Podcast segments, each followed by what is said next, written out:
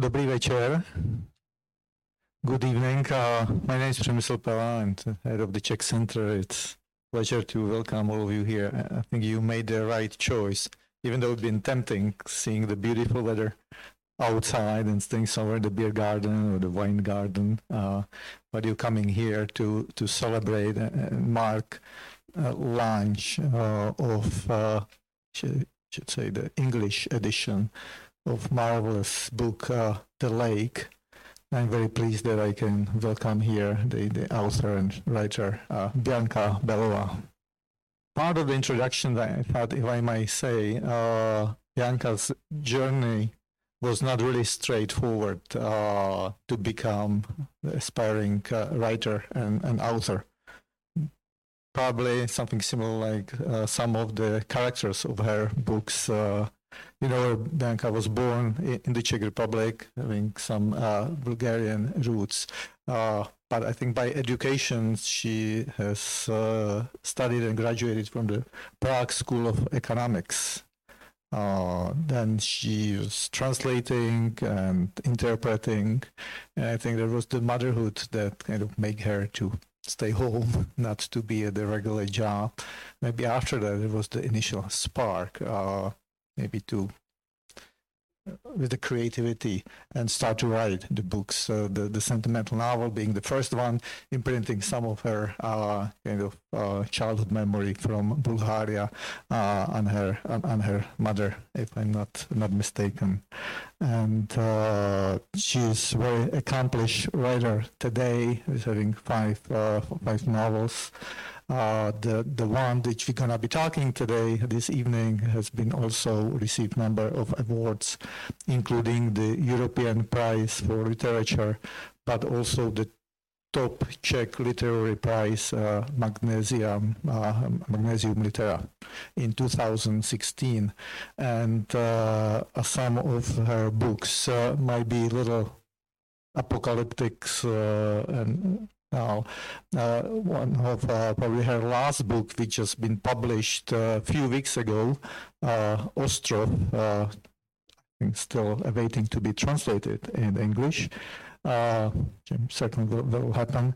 So on that note, I would like to say that the book's been translated by Alex Zucker. But also I'm very pleased that uh, for the conversation and discussions this evening, uh, we're to have here uh, not only a moderator and chair of discussion, but by uh, himself, the Glen James uh, Brown who, uh, in his first book that he has written, uh, Polis, has received uh, and been shortlisted for two prestigious prizes. One is the Orwell uh, Prize and uh, and for the Portico Prize. Uh, and James will lead the conversation with, with, Bianca here. So I wish you enjoy it, and that I would like to turn the floor to both of you. Hi there. Uh, yeah, um, I echo that. Um, thank you all for, for choosing the to come here um, tonight. It's really, really um, wonderful. Uh, yeah, I'm I'm Glen. I'm really, really happy to kind of uh, be here. I've been looking forward to this a lot because it is a really, really wonderful book. Um, so read Track from the Lake, and then we're going um, discuss different aspects of, of the novel and her work. Um, and then at the end, we're going to throw everybody. So if you have some questions uh, that pop into your mind while while we're talking, yeah, keep those in mind because you'll have a little a chance at the end to ask her some questions. Uh, okay, without further ado, I will pass you over to uh, Bianca, who's going to read from her novel. Good evening. Thank you, Glen. Thank you, Přemysl. Thank you for the wonderful invite, uh, for the welcome and introduction. I must say that I'm even happier to be here. I'm beyond delighted because uh, this was a, a, bit of a challenge for me to to uh, have the book translated into English, and it took years and uh, one bankrupt uh, publishing house for us to get here. So uh, quite honestly, I'm not sure why uh, you come to listen to me, especially on such a beautiful evening like we have today, but I hope you won't live to regret it. So let me start by an opening scene from the book, uh, which is about a boy uh, called Nami that we meet uh, for the first time at the age of about three. The first part is called Embryo. Nami, bathed in sweat, hold his grandma blubbery hand. The waves from the lake slap against the concrete pier. He hears screams, more like shrieks, coming from the town beach. If he's on the blanket with his grandma and grandpa, it must be Sunday. It must be a Sunday. There's one other person there too. Nami pictures three dark spots, the three triangles of a bikini with a long dark trail, tail of hair hanging down, brushed out like the tail of a horse, and two dark tufts of hair visible in the underarms. The three triangles move slowly in the sun, turning over again and again, until there's only one. A little way offshore, a catfish lazily flicks its tail. The surface seems slower than it used to be, Nami's grandma says, smacking a fly as it lands on her belly. She chews roasted sunflower seeds purchased from the stand on the beach, spitting the shells onto the concrete in front of her. What are you talking about? Nami's grandpa laughs. Women's wisdom, second worst thing in the world, next to a hangover. He rocks back and, fo- backs, back and forth as he laughs, hands on his thighs. In one hand, wedged between the dirty, chewed up fingers, is an unfiltered cigarette. The three triangles pick up a thermos, turn to Nami, and pour him a cup of mint tea. Have a drink, Duff. Well, what do you know? The three triangles have a voice. It's pleasantly deep, like the old well behind their house. Nami takes a drink. The honey sweetened, sweetened tea is delicious, sliding easily down his throat. Let's go, Dove, his grandpa says. You don't want anyone calling you a sissy. Every boy around here can swim by the time they're three.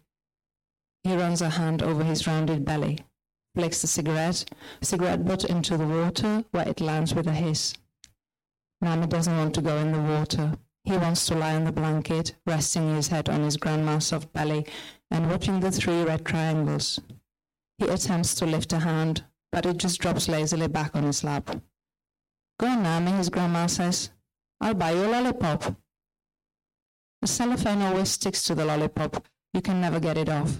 The only time Nami, Nami ever gets one is on World Peace Day or when the three triangles come to visit.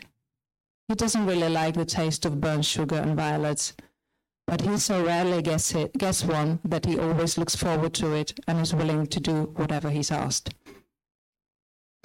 Nami slowly gets to his feet, but before he can fully stand, he finds himself flying through the air. Now swim, Sturgeon, his grandpa shouts, bursting into laughter. The three triangles scream. So does Nami's grandma. Landing painfully on his side, Nami breaks through the surface and sinks down to the dark water. Looking up, he can see the faint shine of the sun in, in the swarm of bubbles trailing behind him. His lungs ache. He's had the wind knocked out of him. The deeper he sinks, the colder the water gets. Nami sinks numbly, arms outstretched, flapping at his side. Any second now, he thinks he's going to see the lake spirit. The pressure on his lungs grows. His ears feel like they're about to explode. Instinctively, he gasps for breath and swallows a mouthful of water. He can't see anymore. Waving his arms and legs wildly, he makes his way toward the surface. Everything is black and shiny. Stupid old fool, his grandma says as Nami finally catches his breath, furiously coughing, of, coughing up dirty water. You old ass, I wouldn't trust you with a can of worms. What's wrong? He's fine, isn't he? You saw the boy f- swim, right? Nami's grandpa says in a defensive tone. His voice is trembling slightly. A true warrior. Come here, Dove, the three triangles say from the depth of the earth, wrapping Nami in their arms. One pounding chest on another. Nami settles down and stops coughing. The skin beneath the triangles is warm and bronze and smells nice. The three triangles hold him close, kissing his, his hair and speaking in whispers. The woman's hair tickles his face and she begins to sing. Stop singing to him, Nami's grandma shouts. Nami shudders, then lies still, not moving a muscle. He pretends that he's dead, that he's not even there. The singing falls away to nothing but a thick sound with each exhale, like a bell's vibrations dying down after the clapper had stopped. Nami wishes he could stay that way forever. He steals a glance at the woman's face, but all he can see is the tip of her nose and her prominent cheekbones. As they're walking home, Nami faints and his grandpa has to carry him. Thank you for that. That was wonderful. Um, so you mentioned before the, the, the kind of difficulties it you've had in sort of um, breaking into the English um, language market. Uh, your lake is your first one, um, but now finally, like it is here. That's wonderful. Um, so can you can you start just by saying what you know? What does it mean for your work to be available to English speaking audiences, and, and what do you hope like these new readers will will take from from the lake? I don't know what to hope in, but uh, the thing is, when uh, I was preparing for uh, tonight and I was choosing the extracts, I had to uh, read through it, and it's been a while since it was published in Czech, but uh, I, I was like uh, going through it and wondering, did I really write this? Is it where did that come from? And you realize how with different translations the text gets covered with like another kind of layer or camouflage, how it's like covers itself with a uh, with the language that is translated into, and it slightly changes. And I find that probably uh, the English-speaking readers will find different things relevant to them as uh, uh I believe that uh, a Czech or Polish or, or, or say uh, Hungarian or Latvian or whatever uh, readers find important. But I think I believe that the book has different layers and different perspectives. Uh, and that uh, I'm quite uh, curious about what the English readers will say about that. Mm, yeah, uh, well, I think later on we'll touch about we'll touch on the kind of the way your book might kind of appear almost as a different book to, to kind of depending on the country which it's read in. But um, sort of, well, maybe following on from that question, um, you've said in the past that your your your initial inspiration for the lake was uh, a series of um, pictures, was it National Geographic or something like that, uh, of Lake Aral between um, Kazakhstan and Uzbekistan, um, which was an enormous enormous lake with thriving fishing communities, and then over time, due to irresponsible irrigation, it it um it became a desert, desert, desert, desertification. Um, but the, the the lake in your book is not that lake, and none of the geography is real. I remember when I was first reading it, I was trying, like you know, searching on Google and not trying to like pinpoint kind of where this book is taking place because it seems so real. Um, and then it, it, dawned on me that it, it wasn't. It was the geography. All of it is the geography is is fiction. And I was wondering, uh, you what was your decision to do that? I mean, you had such a well of real things that you could have drawn upon, but you you made that conscious, creative decision to go another way. I was wondering if you could, uh, yeah, tell me what your thoughts were there. I thought would be probably too strong word because I don't uh, think that much when I write. But uh, I didn't want to write a docu-prose about Aral Sea. It was more about uh, an inspiration from which the story was taken. So uh, I saw those powerful images of the uh, Lake Aral or, or what, what, it used to be. So you'd have a desert uh, with a with a rusty uh, uh, rusty boat in the middle of it, you know, and and and uh, animals like camels grazing there uh, in the shade of it, and uh, so that uh, struck me as a really powerful set of images, and then. Behind it, this story of this little boy, coming of age story, where he has to find his his roots and his reason for living. Uh, became a part of it. It was like developing naturally. The the the uh, lake and the environment deteriorates while the boy is growing up, and he has to somehow take a part in that in that big story. Uh, so um, for me, it wasn't really. Uh, I didn't want to write uh, about Lake Aral. However, a lot of reviewers would, would call it a book about Lake Aral, and uh, people who actually have been there in the in the area uh, say that it's very. Uh, uh did not believe that I have not been there. I made it up because it's quite. Uh, the description of it is quite uh, close to reality. but I find not following the um, the actual geography and uh, time that time history is probably good for me or for my stories to develop. Uh, I can focus more on the stories than on the actual history or on the actual play. So for me, it's a tool of d- developing the story. Yeah, yeah. Um, I found that in the past as well. Sort of. Sometimes you find yourself almost limited by geography or limited by history or like you want to I don't know, you have your idea for for you know your own work and then you hit this wall when you're like it didn't happen like that and then you know something's kind of got to give. So yeah uh, well kind of following on on from that though sort of uh, you were saying about you had your own story and and that kind of thing um in in the lake um in your novel sort of like the threat of um you know, physical violence, sexual violence um, by o- occupying Russian forces, the USSR. Uh, it's an ever-present threat in your book, and um, I mean, there's a few pivotal kind of um, scenes where you know it affects the, the main characters in major ways.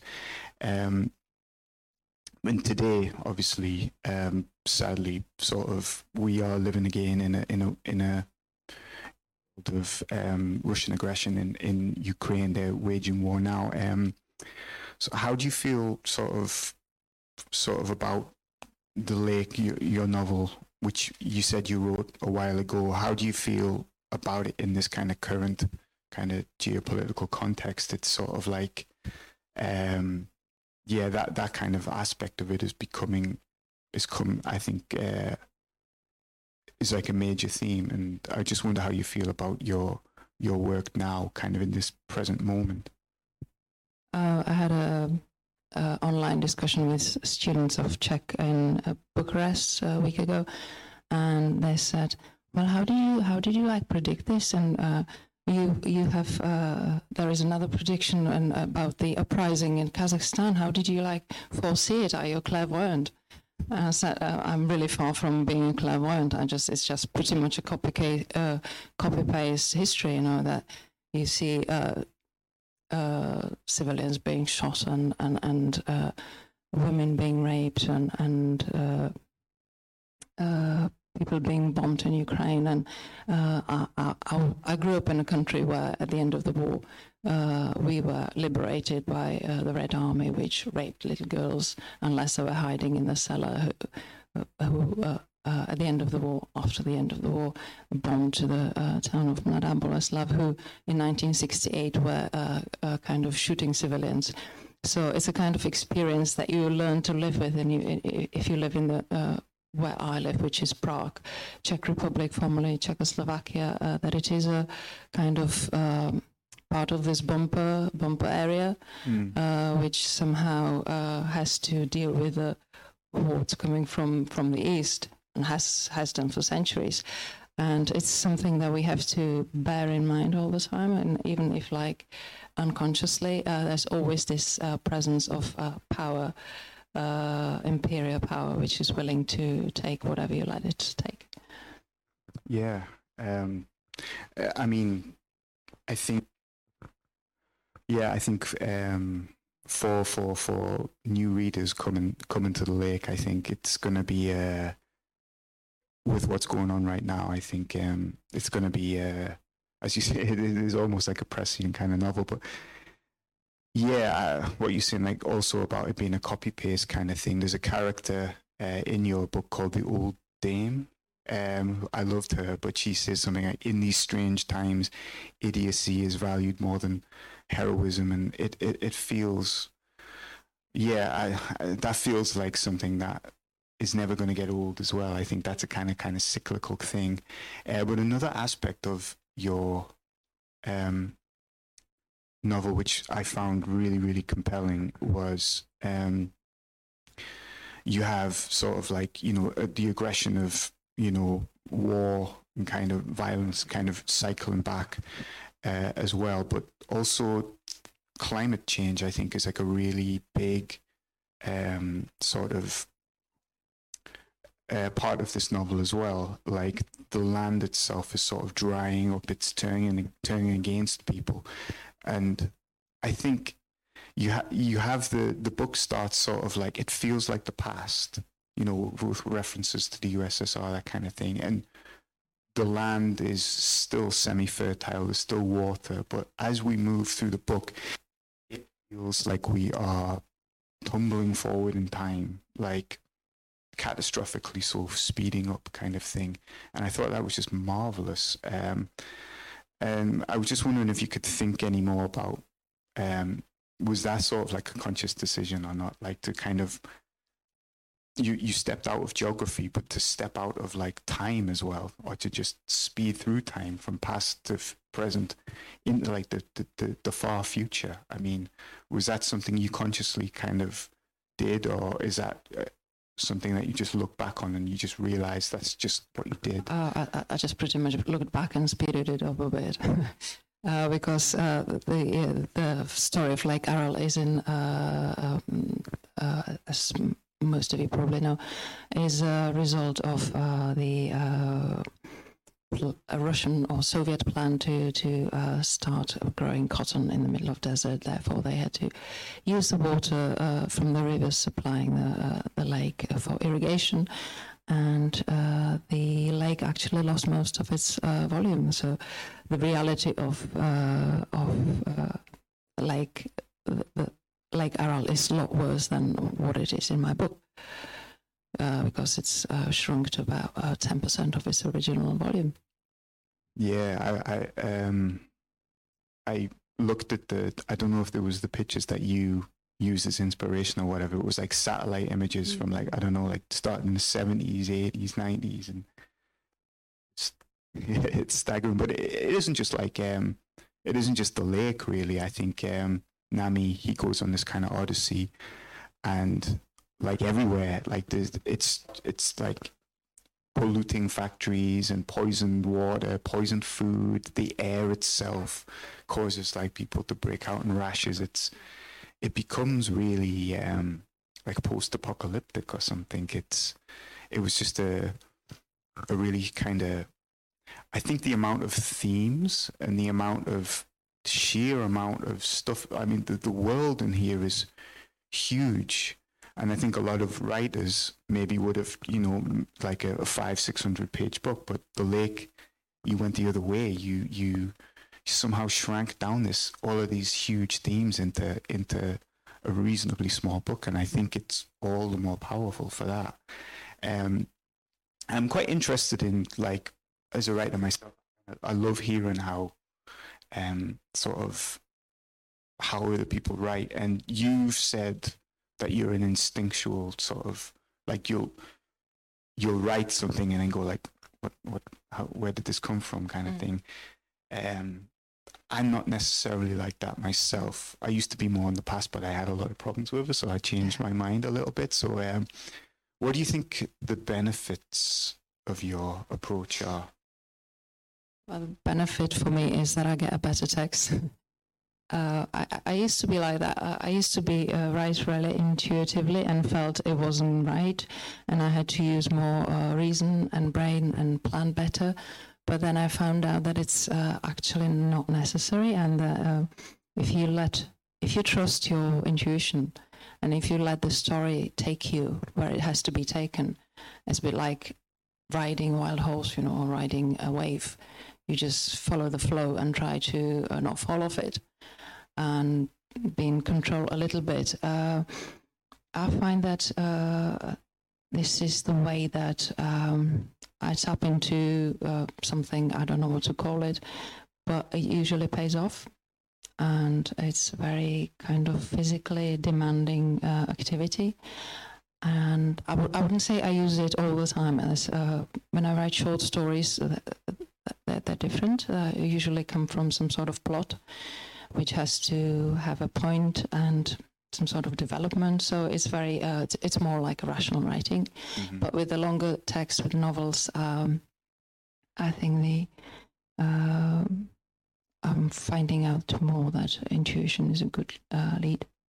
Yeah, that's great. I mean, for me, sometimes I, yeah, I get kind of taken away, Mm. and then I'm like, I've got sixty thousand words or something. I don't know what they say. Like, I can't, I can't shape them or something. So I kind of get lost, Mm. kind of in it. But uh, yeah, it's it, when it works. I think it it really does work. I think.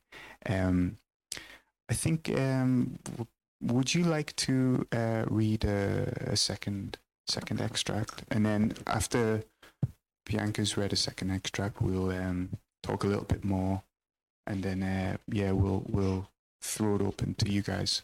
Um, I didn't. I don't have a watch. What kind of time are we on? Okay, so we got we we got a we got a bit more time before the Q and A. Uh, we are now in a capital city where Nami found a job in a sulfur factory, uh, where he has to uh, work on uh, doing uh, putting tarmac down, and he's already in his teenage years. Nami's workmate Nikitic teaches him that if you sketch a diamond shape onto the asphalt surface quickly enough, it barely re- leaves a trace. Practically, the whole thing seeps into the base layer, which means you can only find it if you already know it's there. So the next time Nami is left by himself with a freshly laid asphalt, he furtively draws his pain into it. His grandma's large hands, the curves of a female body, the hens in the stinky hen house, the three triangles. If he urinates on the drawings quickly, his secrets remain in the road surface, even if only in the form of a blurred, illegible runes. One time, the foreman catches Nami in the act and slaps him in the face, but he doesn't make him redo it. So Nami's secrets stay safely hidden away in the bumpy asphalt till, till the summer he- heat waves and winter frosts crack them apart, and they're crushed beneath the sulfur truck's wheels. With the whole sulfur complex asphalted through and through, and the entrance road as well. The only road still left is the one that runs from the warehouse to the lake and ends below the water level. As Nami stands smoothing the asphalt over the road with his rake, it's a hot summer's day. He's wearing thick work boots and greyish pants covered with drop of, drops of tar, with his shirt tied around his head. Sweat runs down his naked chest. Nikitic sits in the shade, pouring water over his head from a plastic bottle, and then he t- which he then tosses over his shoulder. Nikitic is a nice guy, about 35 years old, with a growing bald spot he covers up beneath a baseball cap. He likes to say he got his degree from the University of Life. He reads newspapers and loves to philosophize. Given his spotted education, he often arrives at erroneous conclusions, but there's nobody to argue with him. Nami looks up. The sky is blinding. To the west, he sees dark cloud. He sees a dark cloud over the desert, and is getting bigger and closer. Hey, Nikitic, what's that? Nikitich sits up and tips back his cap. Well, what the fuck is that? Nami, woozy-headed and sleepy, leans on his rake. The cloud is slowly coming closer and growing in size. Nikitich scratches his belly. Man, and these locusts. Nami begins to pick out individual dots in the cloud moving toward them. Holy cow, I've never seen that in my life, have you? Nikitich says with a childlike breathlessness. Nami shakes his head. He's never seen anything like it, though his grandma told him stories about how the locusts descended on Boros once and consumed every single thing growing on that little patch of land. All the food they had stored in the reserve, even the schoolchildren's snacks and the radio cables. Nami can, can make out their bodies now, wings and outlines, outlines of black legs, as the locusts start descending to earth by the thousands. He has a dozen of them on top of him before he even realizes it. He brushes them off hysterically. Most of them touch down on the still hot asphalt, where they get stuck and die far too slowly, chewing at an unbearable volume. You monsters, cries Nikitich. You screwed up my whole road. The locust bodies dry out and mummify in the heat, and the remains are left poking out of the asphalt surface till winter. The road looks like a 500 meter long carpet dreamed up by some wild designer. Not a single car ever drives by. Only Nami goes for a stroll along the road every now and then, enjoying the strange melody of the dead insect bodies as they crunch beneath his soles. You know, I was, I was, I'm really happy that you, uh, you read that part. Yeah, you know, I remember when I that little the part at the end about the kind of uh, the locusts that descend and stick on the asphalt, and he just walks up and down them, crunching. I remember I underlined that when I was reading. That was just like amazing. Um, so yeah, that was maybe one of my favorite parts there. I mean, I think it kind of um, that's a really, really sort of great kind of maybe little scene that kind of encapsulates this book. I think it it feels really, really modern in as much as we are, you know, uh, we're uh, in a world where full of just like really, really polluting factories that sort of poison the air, poison the, the ground. Um, and that's something, you know, it's very, very modern, but at the same time, there's something really biblical about that, like the, the locusts and stuff. And it, it, you know, it harks back way, way back. And there's a, there's a through line there, sort of like from the kind of ancient kind of biblical times, or almost like archetypal kind of times, like through to the kind of modern day. Um, to show where we are now. And like your book just really, really, really has that uh, kind of strange quality about it, and it's it's really marvelous in that respect. And uh, yeah, um, just really, really. I mean, we're talking sort of like about a book, sort of that is about the the the the past, kind of, and the present.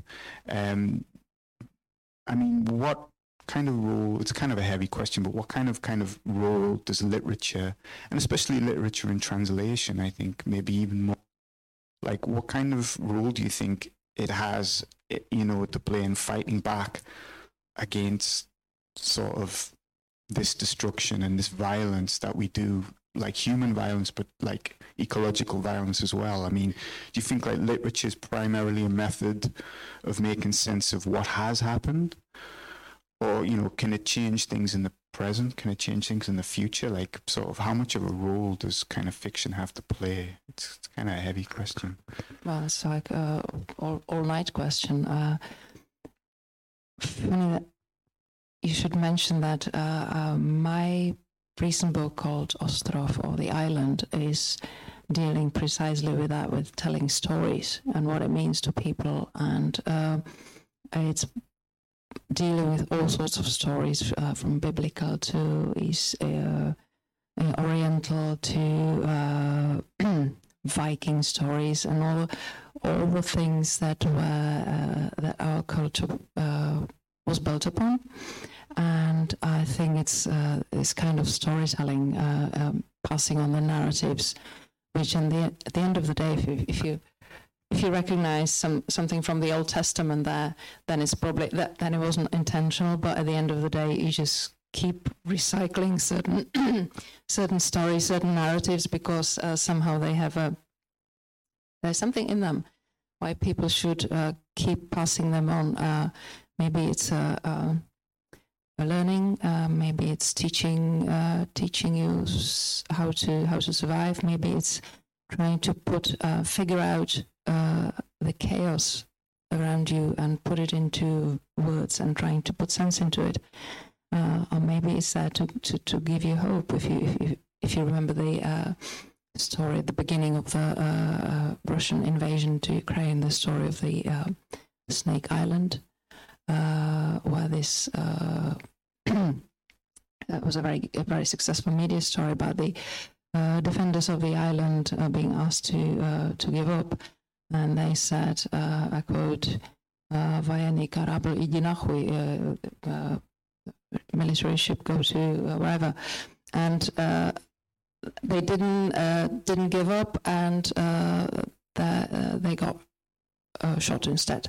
So whether or not that was true, uh, is not really relevant, and it turned out that it probably wasn't exactly the full, the precise story, but the power of that, the motivational power of that story, um, and winning a large part of the um, uh, Western opinion uh, uh, for the Ukrainians was uh, e- extremely powerful, and to me, as a as a as a reader of such story or listener to, of such story, it was very satisfactory.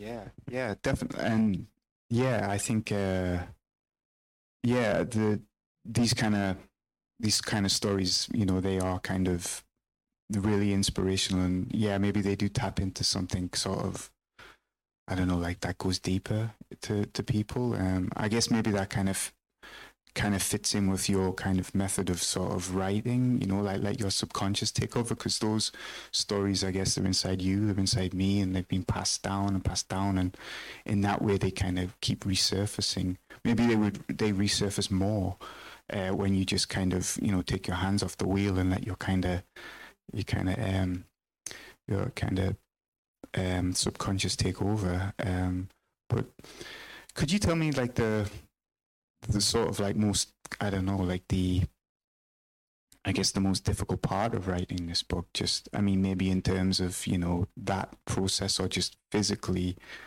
um I don't know like I, I have I've never met a writer where they say oh yeah I wrote that book. Oh man it was it was a breeze.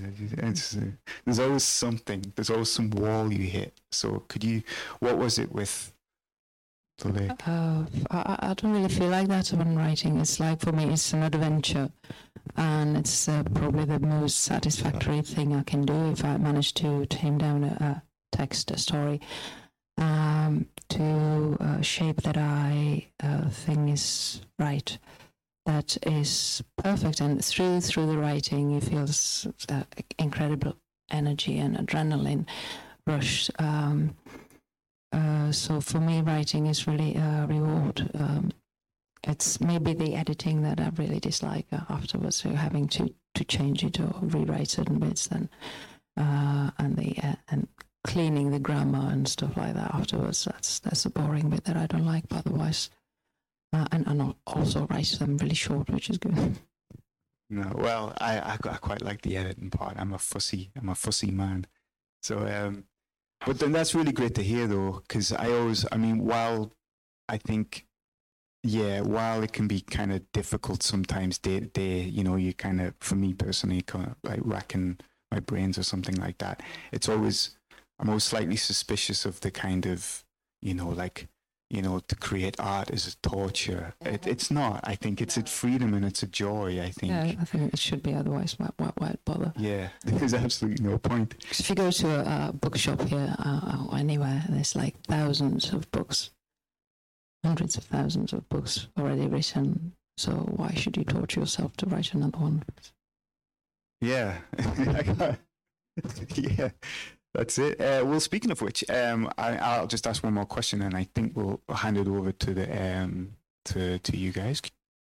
Can you talk about? Well, you see, you've had a your your most recent book has just come out, uh, but that's probably a little bit in the rear view mirror as well. Um, could you talk about your sort of current project or projects or anything kind of bubbling? Well, um, my last book uh, came out a month ago, so it's really very fresh for me, and uh, I'm taking a, a creative break now uh, because I think that uh, my creative energy has to recharge batteries for the time being. So I'm enjoying not having to write anything. I, I get uh, uh, commissions from time to time to write a short story or something, so I do that, but I, it's just fun. Well, um, I'm going to hand it over to you guys. Thank you once again for reading and for being here today. Um, I read the blog of the translator, and she said how important or how difficult it was to translate food as part of the story. And I wondered if you had any themes that came through that you communicated through foods and and family meal times, and and how that was uh, of an important part of the book. Uh, I did uh, uh, have a, a, a lot of uh, uh, scenes evolving around food because I think food is uh, very important, and I think that uh, sometimes uh, the reviewers hold it, hold it against me that I do use a lot of uh, um, scenes uh, which are quite physical, so, so they involve like very physical things like sweating or urinating or eating. Uh, but I do find that it is a good way of uh, making the text sound, authentic.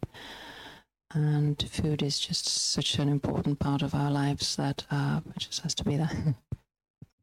Hello, thank you very much for doing this. Um, I would like to pick up on a translation trail. Um, your English is wonderful, amazing.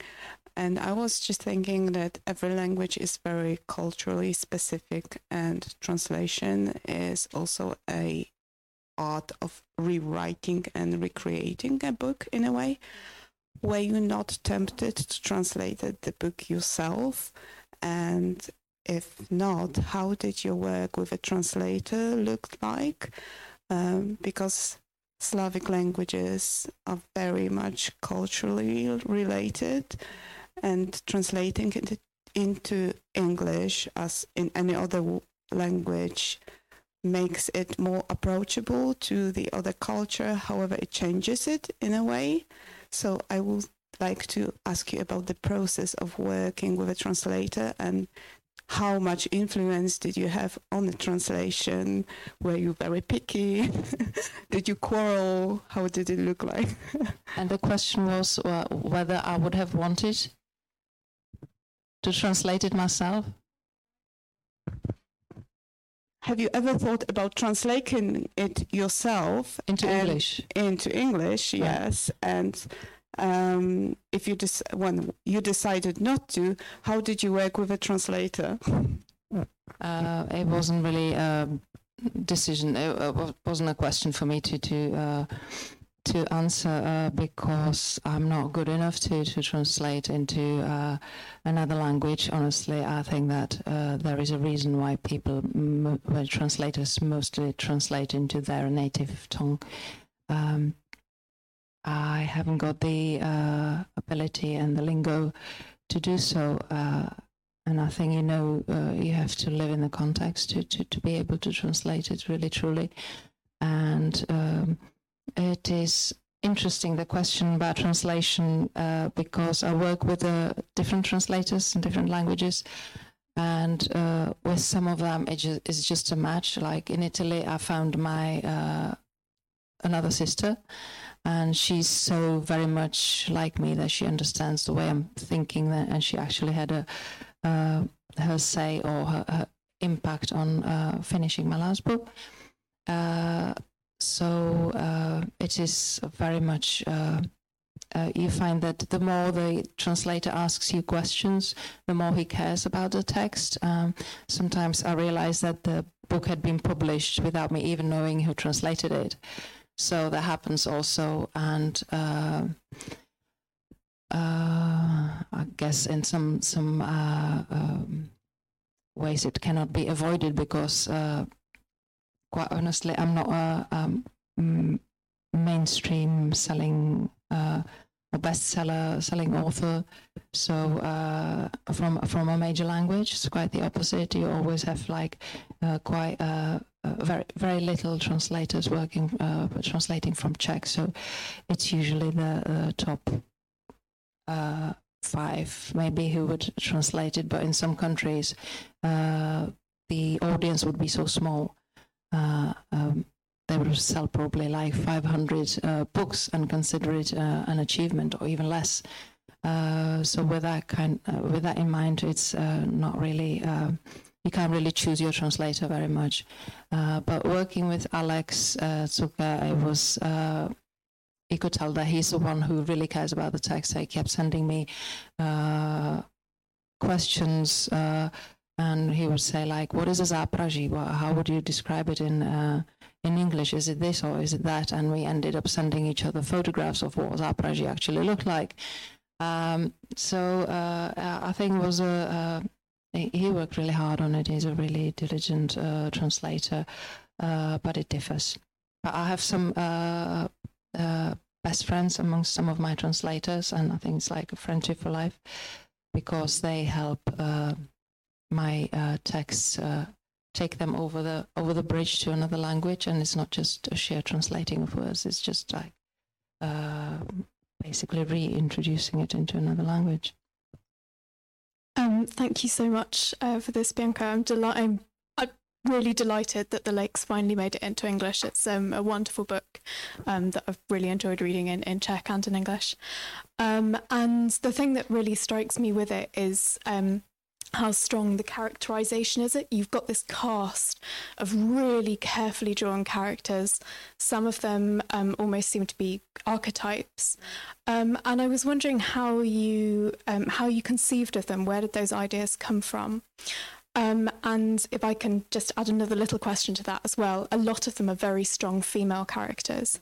Um, and and where did you know, where do the influences and things come from for them? So thank you very much Uh, that is a very good question, and I'm afraid the answer is not going to be uh, very good because the question is I don't know. I don't know where they come from, but I believe it's something uh, uh, something quite subconscious. And I did find, uh, looking back at my characters and um, across my books, that it is quite typical of them that they they have strong female characters, especially grandmothers, and quite wimpy men. and I don't know why why that is. whether it's some life experience, whether it's some sort of reaction to uh, whatever's going uh, on in the society uh, about role of men and women, um, I couldn't honestly answer. But thank you for the kind words. The the book is so full of really vivid scenes, and some of them I could just see them, and, and they really are imprinted on my mind, like you know those animals on that island, or the caged monkey. But a lot of it appears quite filmic, and I was just wondering if uh, anyone has thought of turning it into a film. Uh, there was uh, some discussions with some production companies, but we have not come to any agreement yet. Tarkovsky is dead, as you know. Uh, could you tell us how you managed to bankrupt your publisher? I, I, I actually don't know. It was a, a um, with all due respect to Parthian, it was a very uh, a, a small publishing house which appeared really friendly, and they really enjoyed my book, and they were so looking forward to working together. And then months later, they went bankrupt.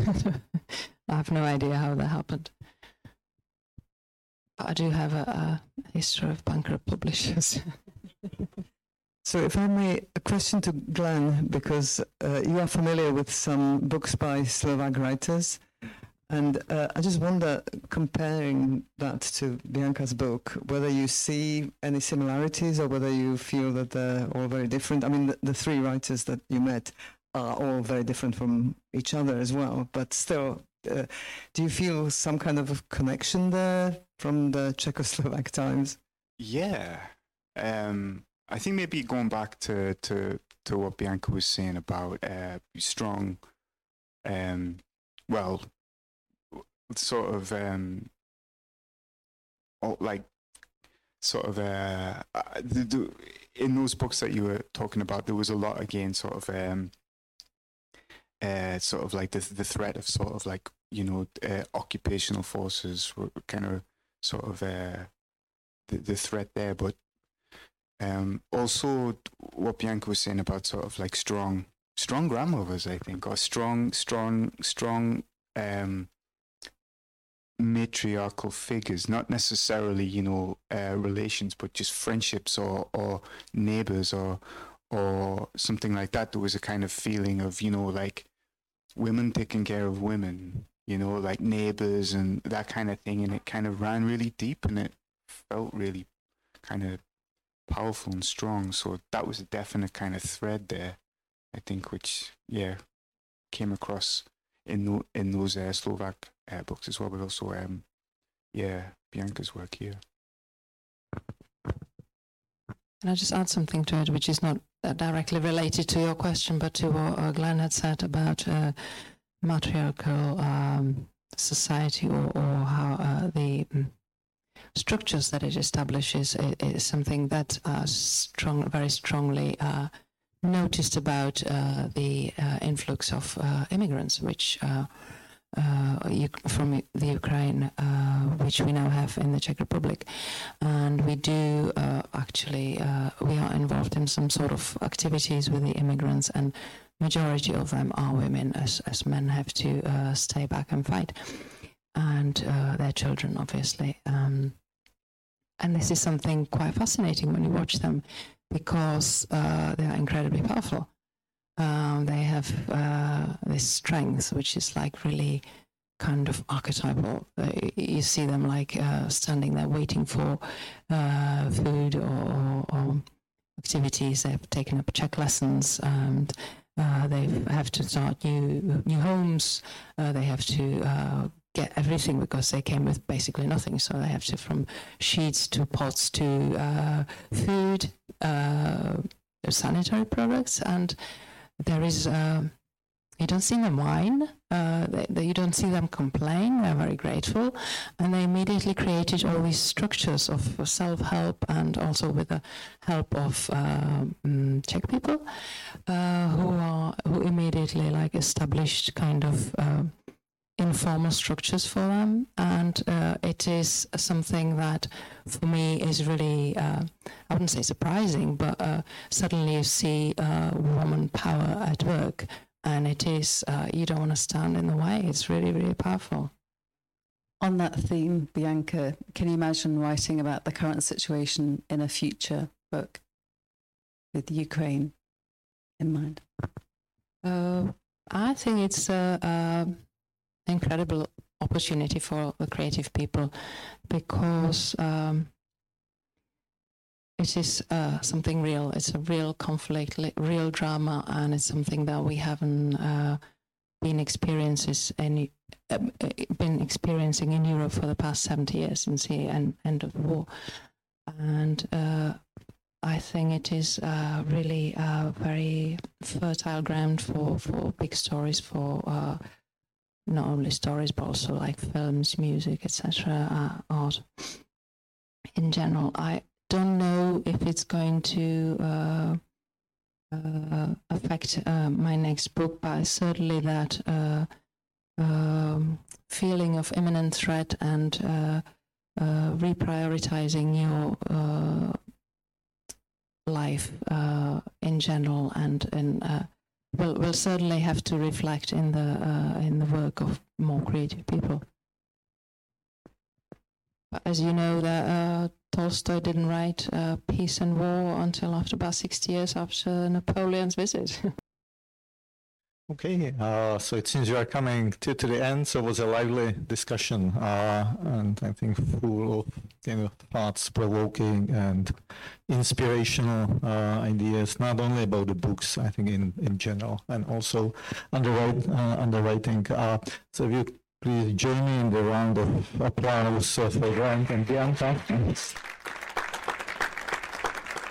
And uh, before we're gonna break for the glass of wine or I guess uh, Czech Czech beer, it should be appropriate uh, here for some more informal discussion. I would like to uh, mention one another event which is coming here very soon, which is this weekend on Sunday uh, as we were discussing Ukraine, uh, there will be a fundraising event auctioning uh, artwork from the Czech and Slovak artists, which is organized here uh, by the uh, Czech and Slovak school, uh, Okenko. I think you're all cordially invited. And if you need some more information, Jana, the person right here, you can clearly ask her. The, the auctions is taking place and the event this Sunday afternoon here at the at the Czech embassy.